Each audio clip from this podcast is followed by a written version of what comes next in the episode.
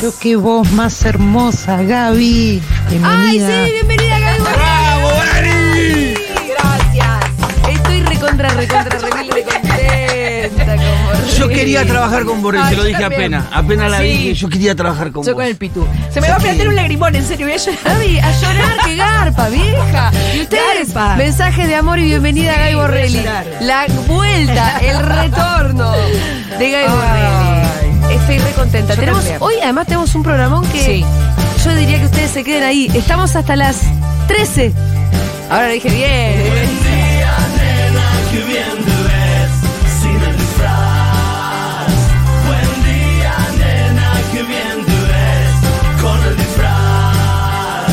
Buen día, nena, qué bien te ves sin el disfraz. Hola, Gabi.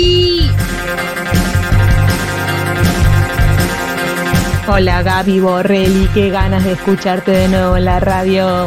Gabi Borrelli, por Dios, qué alegría escucharte otra vez en esta radio. Gabi, qué espectacular, qué emoción, todo hermoso este cambio. Lo que nos costó igual el amor de Gabi. Ah, no. Soy dificilísima. Ahora estoy llorando. Igual, Gabi, ¿cuántos años que seguíamos tomándonos la birrita? Y Gabi, ¿cuándo vas a volver? Yo creo que la gente sepa. Sí. Cacao, lo diste todo. Lo di todo. Lo diste todo. Hay un trabajo de sostener. En estos, desde que me fui de la radio, no hubo una sola vez que no me reuniera con Julia, que la charla no terminara en tenés que volver. ¿Cuándo vas a volver? ¿Volvés? ¿Qué haces? ¿Qué haces? ¿Qué haces? Insistencia. Sí, y además te voy a decir esto. Gabi pasando por todo tipo de estados de ánimo, de cosas. Me voy para allá, no sé qué. Bueno, así que bienvenida a Gabi. Gracias. ¿Cuándo te fuiste? Yo me fui después de hacer el programa Las Fuerzas Extrañas. Sí. Bueno, me fui de Segurola. Sí. Porque yo estoy perdida realmente. No, en el 2019 yo terminé el programa con Pepe, puede ser Total Interferencia. Sí. Después 2020 estuve que en pandemia. En pandemia. En Segurola, la mesa de Segurola 2 veces por semana o no me acuerdo cuántas. Sí. Y que nos agarró toda las vacunas, teníamos un montón de cosas que hablar. ¿Hubo un momento donde tal vez pensamos que volvíamos mejores? Y no. ¿Pasamos por ahí o no? Y claro, no llegué. Y hacíamos la radio remota desde mi casa. Me había comprado una silla de gamer. ¿Seguís teniendo la silla de gamer? No, porque qué porquería, qué cosa fea que son las sillas. ¿No? ¿Para qué carajo? Esas plaseamos. Pero hay sillas más lindas que son cómodas también. Y después, 2021, hicimos con Tomás Agarré Las Fuerzas Extrañas. Sí, gran programa, ¿eh? Sí, gran programa. Y en 2022 dije, me retiro de la radio para siempre. No. Mirá, me vino a decir, ¿vos podés creer? Nunca para siempre. Pero vino y dijo, Julita, yo me voy para siempre a la radio. Yo la quedo mirando como diciendo... No quiero hacer más radio. ¿Cómo me estás jodiendo, Gabi? 22 años de radio. No quiero hacer más radio. Me retiro como Héctor Larreta. ¿Y cuánto te duró? ¿Un año? ¿Un año? No, un año volviste. Se me hizo larguísimo. Espero con otras cosas que estoy diciendo que no volver tan rápido. No. No usemos como costumbre eso de andar. Esto no y después lo tocamos enseguida. Esto nunca más. Por eso no es nunca más. Ya no voy a decir que me voy. No digas nunca. No, lo que sí es verdad que todo el 2023 y parte del 2022 yo viví mucho en Estados Unidos. Sí. Entonces, bueno, tenía la idea de seguir con ese training, ¿no? Sí. 3 meses acá, 3 meses allá. Pero la verdad que este año tengo la necesidad de estar acá. Este año con el fascismo en el poder, con Milei presidente, tenía no solo la necesidad de intervención pública porque sea necesaria, sino la necesidad de vivir este momento. Yo quiero mucho mi país. Sí. Yo amo la Argentina, amo la argentinidad, amo los argentinos, amo las argentinas. Entonces necesitaba mucho estar acá. No iba a soportar como... Estar lejos mientras fascismo, nos pasa esto, ¿no? Exacto, ¿no? Como un exilio forzado... Sí. Que bueno, ya vendrá, ya no soy nada optimista, pero ya cuando te tienen que echar porque tu vida corre peligro, ya puede suceder, me voy a aguantar ese momento. Ahí tenés a dónde ir. No por decisión propia. Exacto. Lo vamos todo para mi giga. Claro. Así que la verdad que este año sentía mucho y la verdad que, bueno, también sentía muchas ganas de estar en Segurola. Y el Futurock, que mira que me ha dado tantas alegrías desde el 2014. Bueno, estoy contentísima. Y va a ser un gran año. Tiene, bueno, obviamente que la vuelta de Gabi también tiene que ver con que ahora estabas dispuesta a volver. Estaba dispuesta a volver. Y con que, bueno, que la segunda mañana también nos parecía que te necesitaba... Sí. una renovación, así que nos encontramos. Sí, la verdad que sí. Y muchas cosas de qué hablar. Muchas cosas de qué hablar, sí, la verdad que sí. Pueden seguir llegando sus mensajitos al 1140-660000. Qué banca que tenés acá, Gaby, también, sí. ¿Eh? La verdad que sí, me doy cuenta la que gente... sí. Te ama. Sí. Ay, gracias. Sí, no sé por qué, no sé por qué motivo. El amor es inexplicable. No sé por... Dice Paulita que hay una cantidad de mensajes que vamos a tener que abordar de a poco. Y sí, chicas, bueno, voy a venir todos los martes y los viernes durante todo el año, así que tranquilidad. Bueno, les quiero decir el programa que tenemos en el día de hoy porque yo que ustedes me quedo ahí. Tenemos el resaltador, que ya les voy a decir que es lo que vamos a resaltar hoy. Vamos a conversar con Hugo Yasky, secretario de la CTA, diputado nacional, porque hay muchas cosas que hablar sobre el tema de la educación, sobre obviamente también el salario mínimo vital y móvil, sobre la paritaria docente y todo ese universo. Va a venir un invitadazo que es el señor César González, director de la película que produjo Futurock el año pasado, Al Borde. Que, bueno, César, lo estuve viendo que está poniendo, se debería haber llamado el suicidio, la caída, ¿no? La caída. La caída, muy Camus. Exacto, pero bueno, con César vamos a hablar muchísimo del rol de los artistas en un momento como este. Y así que el famoso posteo de Lali lo vamos a abordar seguramente con él y tendremos un montón de cosas interesantes para conversar. Hoy tenemos móvil, tenemos columna de Gabi Borrelli que va a abordar la cuestión del odio. Y me imaginé que en el mes del amor, en la semana del amor, yo quería hablar de su contracara, que es el odio y que está ganando. Les quiero decir, está ganando. Viene ganando. Y tenemos chismes hoy, Pitu. Claro que tenemos chismes. Sí, así que la gente... Tenemos algunos de la farándula y tenemos algunos de... algunos. Se separó Yanina, escuchá. Se separó Yanina, se peleó con las compañeras, pero tengo otro que es más suculento. ¿Y tenés del barrio o ya no se pueden contar los chismes del barrio? No, ¿del barrio tenés? Tengo uno del barrio que te vas a morir. Ay, no, como me... Porque es el tercer... Lo que me le va a gustar a Gaby esto. Es el tercer capítulo de una historieta. ¿De una que venís contando? ¿Te acordás la del cura? ¿Te acordás las dos cocineras? Y el tercer capítulo del cura. Pará, yo la del cura me la contó, Julia. La de las dos cocineras y el tercer capítulo del cura tengo. ¡No! Vas a tener que... ¡Pará! Vamos a tener que sacar... Allá que la de la cocinera es un kilo. No, en 20 minutos no vamos a poder meter todo esto. Bájalo allá que ya te digo, Pobre Jackie, es un kilo. Vamos a meternos de una... en el tema del día, el que elegimos nosotros, lo que quisimos resaltar. Hay muchos mensajitos para Gaby también, me dicen del otro lado. Dale, Gaby, dale. Qué hermoso que es escuchar la voz de Gaby, por favor, y muchas gracias, Julia, por insistir tanto. Nada. Ay, volvió la risa más maravillosa de la radiofonía mundial. Ay, bienvenida, Gaby. Se destaca mucho, Gaby, también, Así que te tenemos en botonera. Sí, ¿en serio? ¿Me pasa? Sí, te reís a cada rato acá vos. En serio, no ¿Tenés sabía. La que nos encanta, la que va para arriba? No sabía. Porque Dieguito la tenía, no sé si Pauli la tiene ahí muy a mano. A ver, escuchá. Porque es una que hace... Ja, ja, ja. Me podría haber dedicado a la reidora cuando se usaban los canales, los reidores. ¿Sabía de ahí? No. En Duro de Omar. Los echaron hace una semana, pero existían y son bárbaros. Ahí al lado del locutor. Al lado del locutor, pero además con un papel fundamental. De hecho, desde que se fueron de Duro de Omar no es lo que era. Sí, total. No, es Luli Trujillo que estuvo haciendo el reemplazo de Pablo Dugan en lo otro día. Pobre, entró y le sacaron los reidores. No, pará, y tiró un chiste y quedó un vacío, ¿viste? Y claro. Y dice, ¿dónde están los reidores? Claro. La puta madre. Y se hizo un chistazo y nadie se ríe. Entonces tenía razón y dejó como muy en evidencia de que no estaban. Bueno, vuelvan a contratar a los reidores. Sí. Me parece que sería... Porque son parte del alma del programa. Sí. Aparte son buena gente. Es un trabajo a defender. El Huequito, el Lombriz, el Chino Gauna, le mando un beso grande. Nos escuchan ellos encima. El que nos escucha Hueco, que nos escucha desde la feria. Le mandamos un beso grande a Huequito. Le mandamos un beso a Huequito si está escuchando. Pero es fiel de Futurock, Bueno, yo me autopercibo reidora, voy a defender mi gremio. ¿Encontraste el botón? Paulina. No. Esta sería una buena reidora. Sí, claro. Así que a mis compañeros reidores, por favor, reincorpórenlos. Sí. Reincorporación de los reidores. Bueno, vamos al resaltador. Ese resaltador con tu color favorito para subrayar las ideas verdaderamente importantes. Segurola y Habana. Hasta la una. Bueno, lo que nos pintó resaltar en el día de hoy, a ver. ¿Por qué pintó? Es algo que, una idea un poco que me había quedado en la cabeza ayer, porque ayer lo que hicimos fue abordar un poco la entrevista que le hicieron a Milei y también Y de ahí lo que habíamos resaltado fue cómo Milei empezó a enfrentarse con prácticamente todos los gobernadores, ¿no? Pero un poco nos quedó resonando el papel de los periodistas ahí, porque estaban esos tres tarambanas que yo no hace ni falta mencionar, porque la verdad que en ese lugar se están poniendo casi todos los periodistas de los grandes medios de comunicación. Y está bueno hablar un poco de algo que podríamos rotular como periodismo fake, porque ya no es la discusión vieja de, che, la objetividad.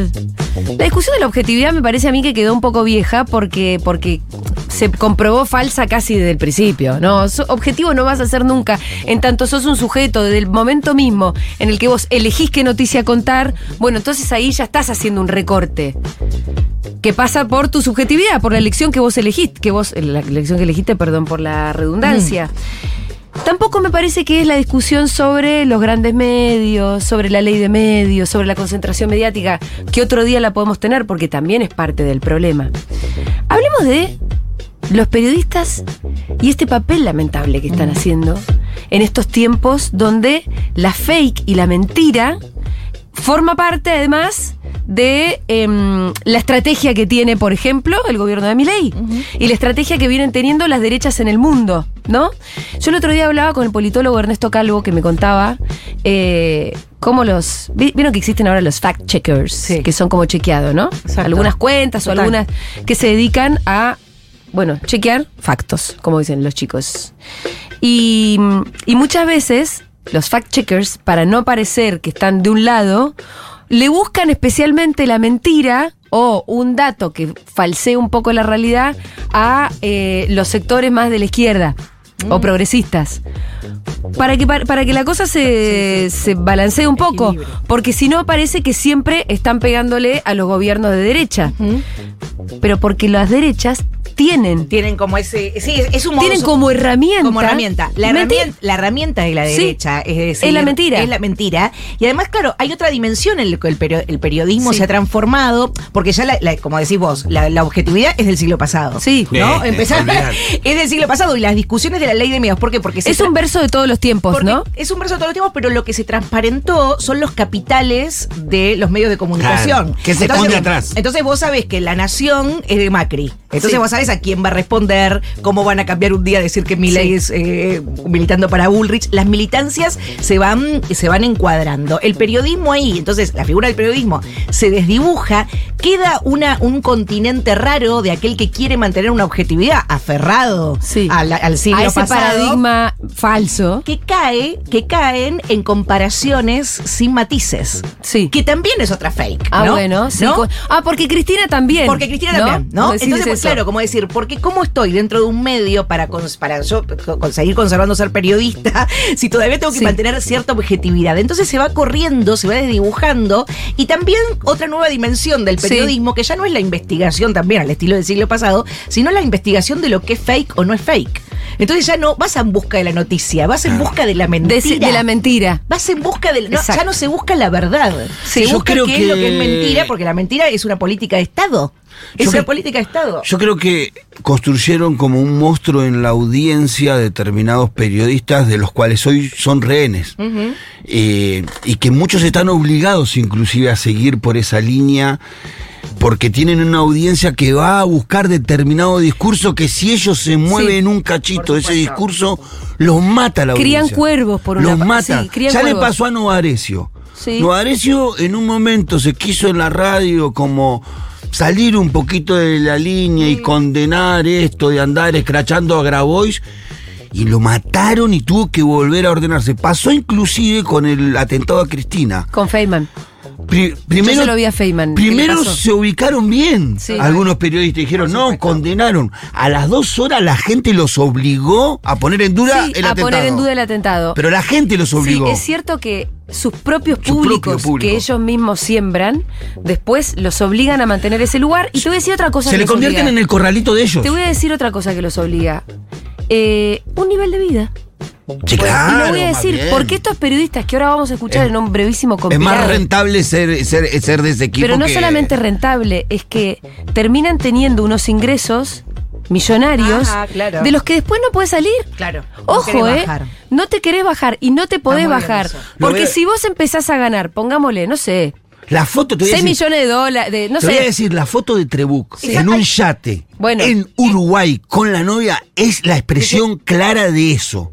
Trebucq, yo estoy seguro, lo conocí en una nota, nos cruzamos en Crónica una vez, hace como 4 años que nos invitaron a una nota, cuando recién empecé acá, acá en la radio. Ya te das cuenta cuando no, pero era un tipo normal, un tipo como de nosotros, andaba a pie como nosotros. Sí. Hoy, después de pasar un año y de hacer el papel lamentable, se saca foto en un yate en Punta del Este. Bueno, pero además Trebucq es nuevo. Yo te voy a decir lo que pasa a los que se van acostumbrando. Yo creo que hay algunos que ganan mucha plata hace mucho tiempo. Entonces tienen una casa muy cara con una pileta, cambian el auto una vez por año, tienen autos carísimos, van, sus chicos tal vez van a unos colegios privados con unas cuotas imposibles. Vos no podés, si un día en tu medio de comunicación al que trabajás, que seguramente responde al poder económico, con lo cual de independencia tampoco podemos hablar, le dicen, che, no, eso no lo podés decir, la línea es esta, si no te echo. Y sí. No, pero pará, yo no puedo dejar de vivir con los 10.000 dólares. No puedo dejar mandar al pibe yo necesito $10.000 para $10.000 por mes para vivir con este estilo de vida. De verdad no es fácil irse. No, no, creo que es una gran explicación lo de Trebucq, me lo explica hoy, porque uno dice cuando vio a esos 3 cachorros ahí, caniches que tenía Milei el otro día, ¿no? Algunos con una... Con 3 cachorros que no son los mastines. No, son 3 caniches que tenía ahí, 3 perritos falderos. Bueno, lo de Trebucq, de cómo se fue cocinando en Crónica, como dice... se fue cocinando en Crónica. Hasta terminar en La Nación vos decís, ¿cómo es? Bueno, lo explica así, $10.000 por mes lo pueden explicar, porque es la explicación más antigua y más... Y yo creo que no podés nunca más ser independiente cuando vos ganás $10.000 por mes, te cuento cualquier cifra. Ya no sos independiente. No, y aparte vos porque necesitas irte y te al día de vacaciones todos los años, ponele. Te agregaría algo que es inclusive un poquito...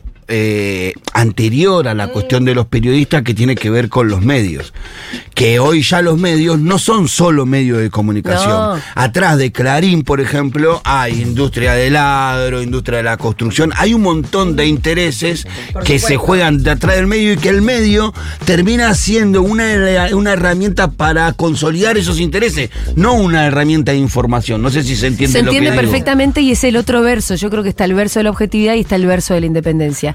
Pero esos son versos viejos y antiguos. Yo quiero hablar de los versos nuevos. Escuchemos por favor este compilado, porque para mí el resaltado de hoy es el periodismo fake. Eso es una novedad.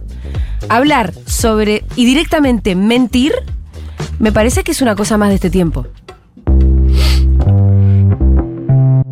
¿Se van a bancar lo que viene o no se lo van a bancar?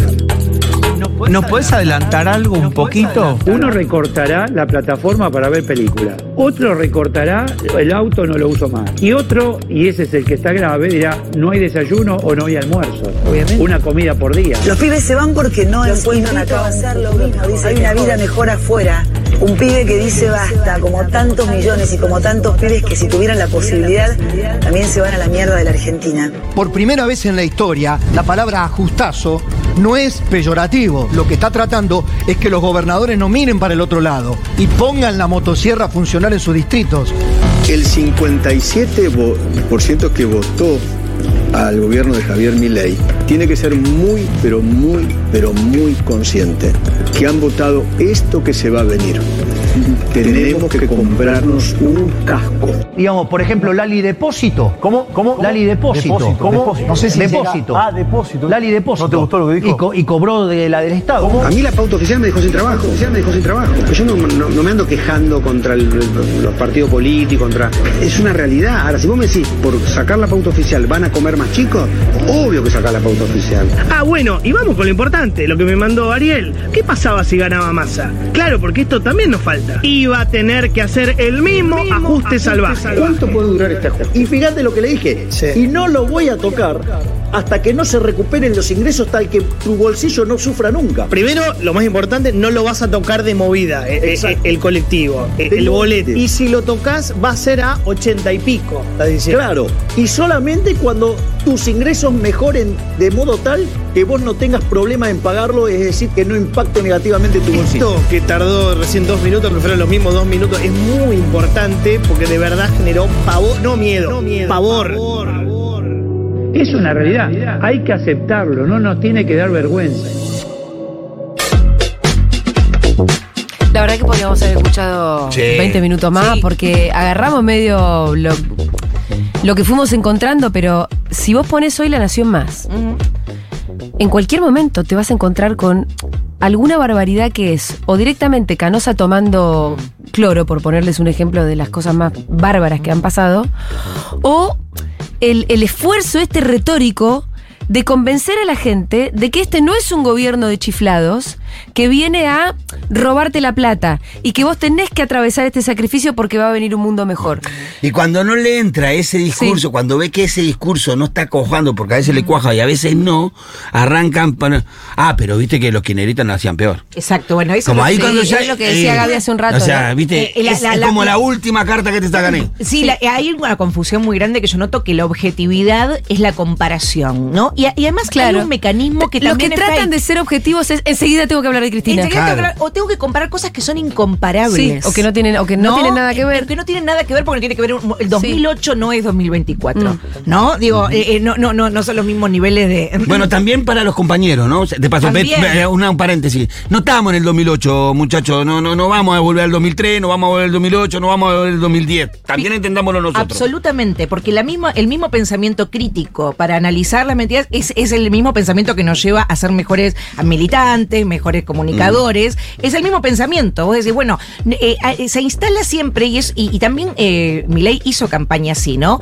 Y todo el PRO también. No, usted compare, viste, las comparaciones con la muerte, el cáncer, para curar un resfriado, para curar un cáncer. Sí, la comparación de la excepción del IVA del coquín rock con el hambre de los chicos del impreventable. Entonces, y también digo, con buenas intenciones, ese mismo pensamiento que parece ser profundo y objetivo y borra todos los matices. ¿Por qué? Porque las comparaciones no piden explicaciones. No. En cambio, vos tenés que... Claro, no piden explicaciones. Si vos querés comparar, no se puede comparar. Entonces, ese viejo no se puede comparar peras con melones o peras con melones.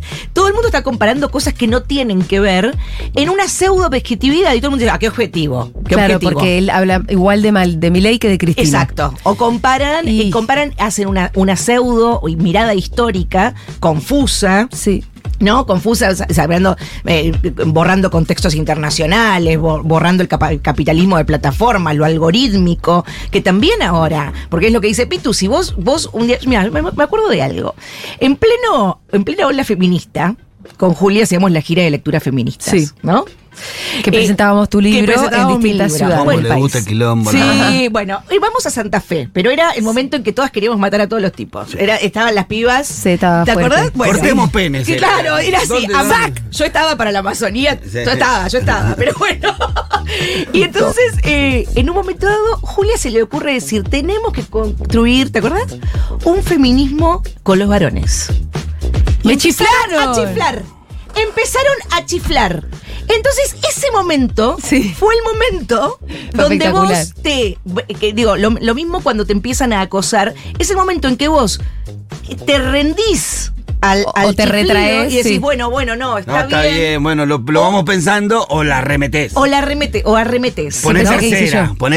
No, vos la arremetiste, obvio, y nos quedamos hablando con las pibas un montón, se fueron enojadísimas, dos pibas de Santa Fe, me acuerdo. No, y otras se fueron pensando. Lo que quiero decir es, si vos, lo que le pasó a Feinmann, ¿no? Decís, para mí está mal, ¿no? Por supuesto que le gatillen a Cristina Fernández de Kirchner, ¿no? Y te empiezan a bardear, sos un kirchnerista, sos un K. Bueno, te rendís a eso, porque se te viene un aluvión. Entonces, eso también es otra dimensión de cómo estamos pensando. No estamos pensando libremente. No estamos pensando libremente. Y esto me da un pie bárbaro para esto que yo quería comentar también, que es una nota que leí de Nico Tereschuk en el Destape, me parece que estaba. Nico Tereschuk, algún día lo podemos invitar, también es conocido como El Escriba en Twitter. Él es politólogo y además es amigo, que él sobre todo cita algunos estudios de el lingüista George Lakoff, un profesor de Berkeley, California, de esos que es buenos. Unos estudios sobre neurocognitivos y, bueno, que viene estudiando cómo actúa el cerebro político y la eficacia de marcos conceptuales, algo que en la politología se conoce como frames, que tiene que ver en qué marcos pensamos. Absolutamente. Que el lenguaje activa marcos que ordenan después tu pensamiento. Y así nos ayudan a comprender la vida en la que vivimos, más o menos, tu cotidianidad y todo, ¿no? Y tienen operan de una cierta manera, muy concretas. Operan por repetición, por ejemplo, y operan también por negación. De hecho, el libro más conocido de este lingüista se llama No pienses en un elefante. Que lo primero que haces cuando te dicen que no pienses en un elefante es pensar en un elefante, ¿no? Y pone, por ejemplo, el ejemplo famoso de Nixon cuando en un debate tuvo que decir no soy un ladrón. Uh-huh. Entonces todo el mundo pensó que Nixon era un ladrón. Por supuesto.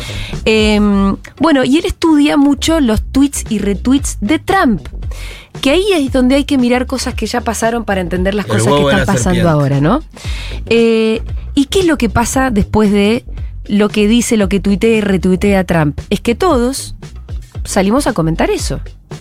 Todos, inclusive Futurock, digo, los tweets y retweets, por ejemplo, hoy de Milei, que son los que terminan planteando y solidificando la agenda y el marco conceptual que plantea Milei. Entonces, la agenda la termina poniendo él, siempre.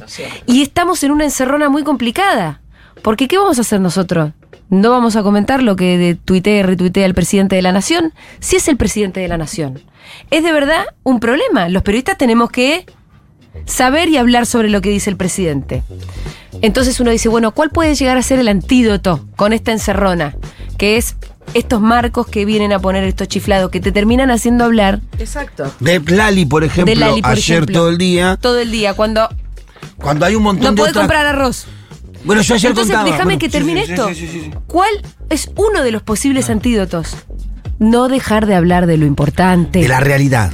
2, no dejar de hablar de lo importante. 3, no dejar de hablar de lo importante. 4, chequear los datos. Uh-huh. Hacer el famoso fact-checking, ¿no? Y tratar de alguna manera de romper con ese famoso frame, con ese marco conceptual. Y después hay otra cosa más. Decime, Pitu, porque fue lo que me querías decir. Ya me olvidé. Pasa, boludo. Hay otra cosa más que Flor nos mandó ahí al grupo una nota que me parecía de Anfibia, que se titula Decime qué es fake, de Ignacio Ramírez y Antonio Gutiérrez Rubí, que dice, bueno, como le decía, se titula Decime qué es fake, uh-huh. Que es una frase muy de la época. Dice: la bajada de lo real se vuelve inverosímil y genera una relación cínica con lo que vemos o leemos. Como reacción a la fragilidad y la incertidumbre de este tiempo, se potencia una subjetividad política que, refugiada en la desconfianza, solo parece crecer mediante una rabia de descreimiento de época que sacude a casi todos los sistemas políticos. A las extremas derechas contemporáneas no les preocupa este paisaje nihilista, ya que participan activamente en su promoción. Descreer de todo y de todos se vuelve una fe cada vez más extendida. Uh-huh. Entonces lo que digo es, se suma a este marco de fakes, del otro lado, de nuestro lado, el peligro de caer en el cinismo. Bueno, exacto, es que... Y eso también es un problema uh-huh. que tenemos que evitar. Evitar caer en ese marco y evitar que todo sea bobete. Sí, que todo de lo mismo. Que todo se transforma en un consumo irónico. O que vos pienses. Exactamente. Otro tema, que vos pienses que lo importante deja de ser importante. Sí. Porque ayer. Eso, que te pierdas. Ayer en un momento yo me perdí, en un momento digo, estamos hablando de Lali y todo, y había pasado una situación a la mañana que muy.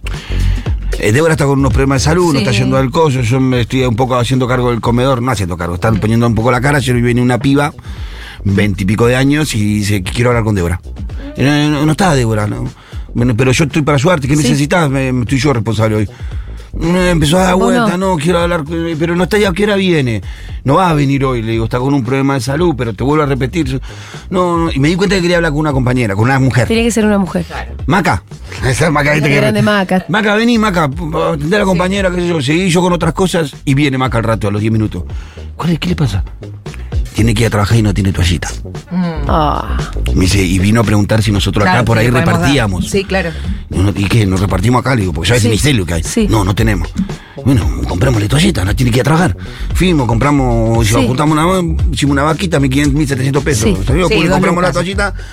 Pero no necesitaba una toallita, necesitaba un paquete. Claro. Por lo menos para ese día, ¿viste? Porque después nos sentamos con Maca a hacer la cuenta de cuánto necesitaría esa chica para poder pasar su periodo menstrual. Sí. Y más o menos 15.000 pesos necesita la piba. Depende mucho del periodo, pero sí. Entre 3 y 5 días, ponele que sean 5, si son 20.000 pesos, si son 3, 4, son 17.000, 11.000 pesos. Sí.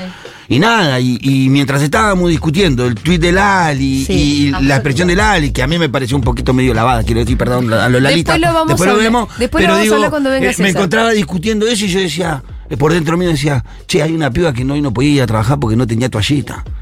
y que seguramente no tenía toallita porque no le subió alcanza. El boleto. Sí. Por supuesto. No le alcanza. Porque la que usaba la toallita la está usando total. Para el boleto, que es la misma que tiene miedo de decirle a la patrona, por favor, discutamos mi viático para que no la rajen. Totalmente. Porque ya le bajaron un día de los 3 que iba por semana.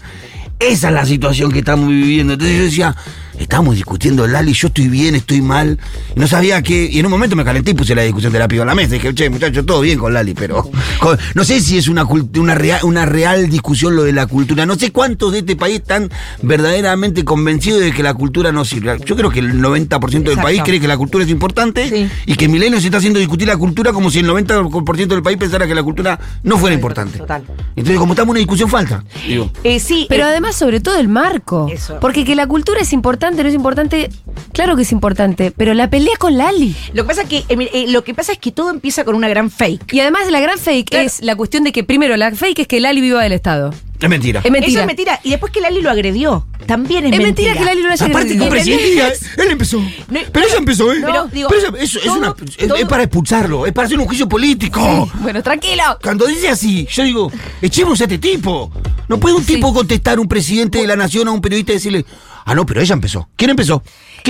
Perdón, la gran fake, la más importante de todas las fakes, es que porque hay un festival subsidiado por el Estado, hay un chico que se muere de hambre. Ese es el problema bueno. y ese es el marco que ellos quieren plantear. Pero si hoy los chicos se están muriendo de hambre porque el Ministerio de Desarrollo no entrega la mercadería, bueno. no porque hay un festival, un cooking rock. Sí, eso es absoluto. Esa es la gran fake y te ponen a discutir, como digo, comparaciones totalmente absurdas. Yo creo que no hay que discutir la cultura, que la cultura está claro en el pueblo argentino de que es importante, siempre fue importante y que Milei... Nadie está diciendo parece eso, que claro. nos hace creer de que el 80% de la sociedad está diciendo de que la cultura no sirve. Ahora me interesa lo que decía de cómo quebrar esto, ¿no? Que sí. es la que hay cómo romperlo. Cómo romper este muro, que es un muro, es como si tuviéramos un muro material, ¿no? Como un muro de Berlín, pero es un muro lleno de algoritmos, de lugares comunes que se repiten, que se instalan y que nos provocan responder. Bueno, ese es un muro que hay que atravesar. Bueno, la insistencia, ¿no? Insistir con lo que parece importante y confiar, y creo que en algún momento estamos confiando en que esa realidad material de no tener para comprar toallitas, de no poder ir a laburar, ¿no? Se va a chocar y se va a imponer como una realidad más material que la del muro, ¿no? Pero bueno, es la insistencia en seguir hablando de lo que hay que hablar y no comerse la curva. ¡La vuelta de Gabi Borrelli!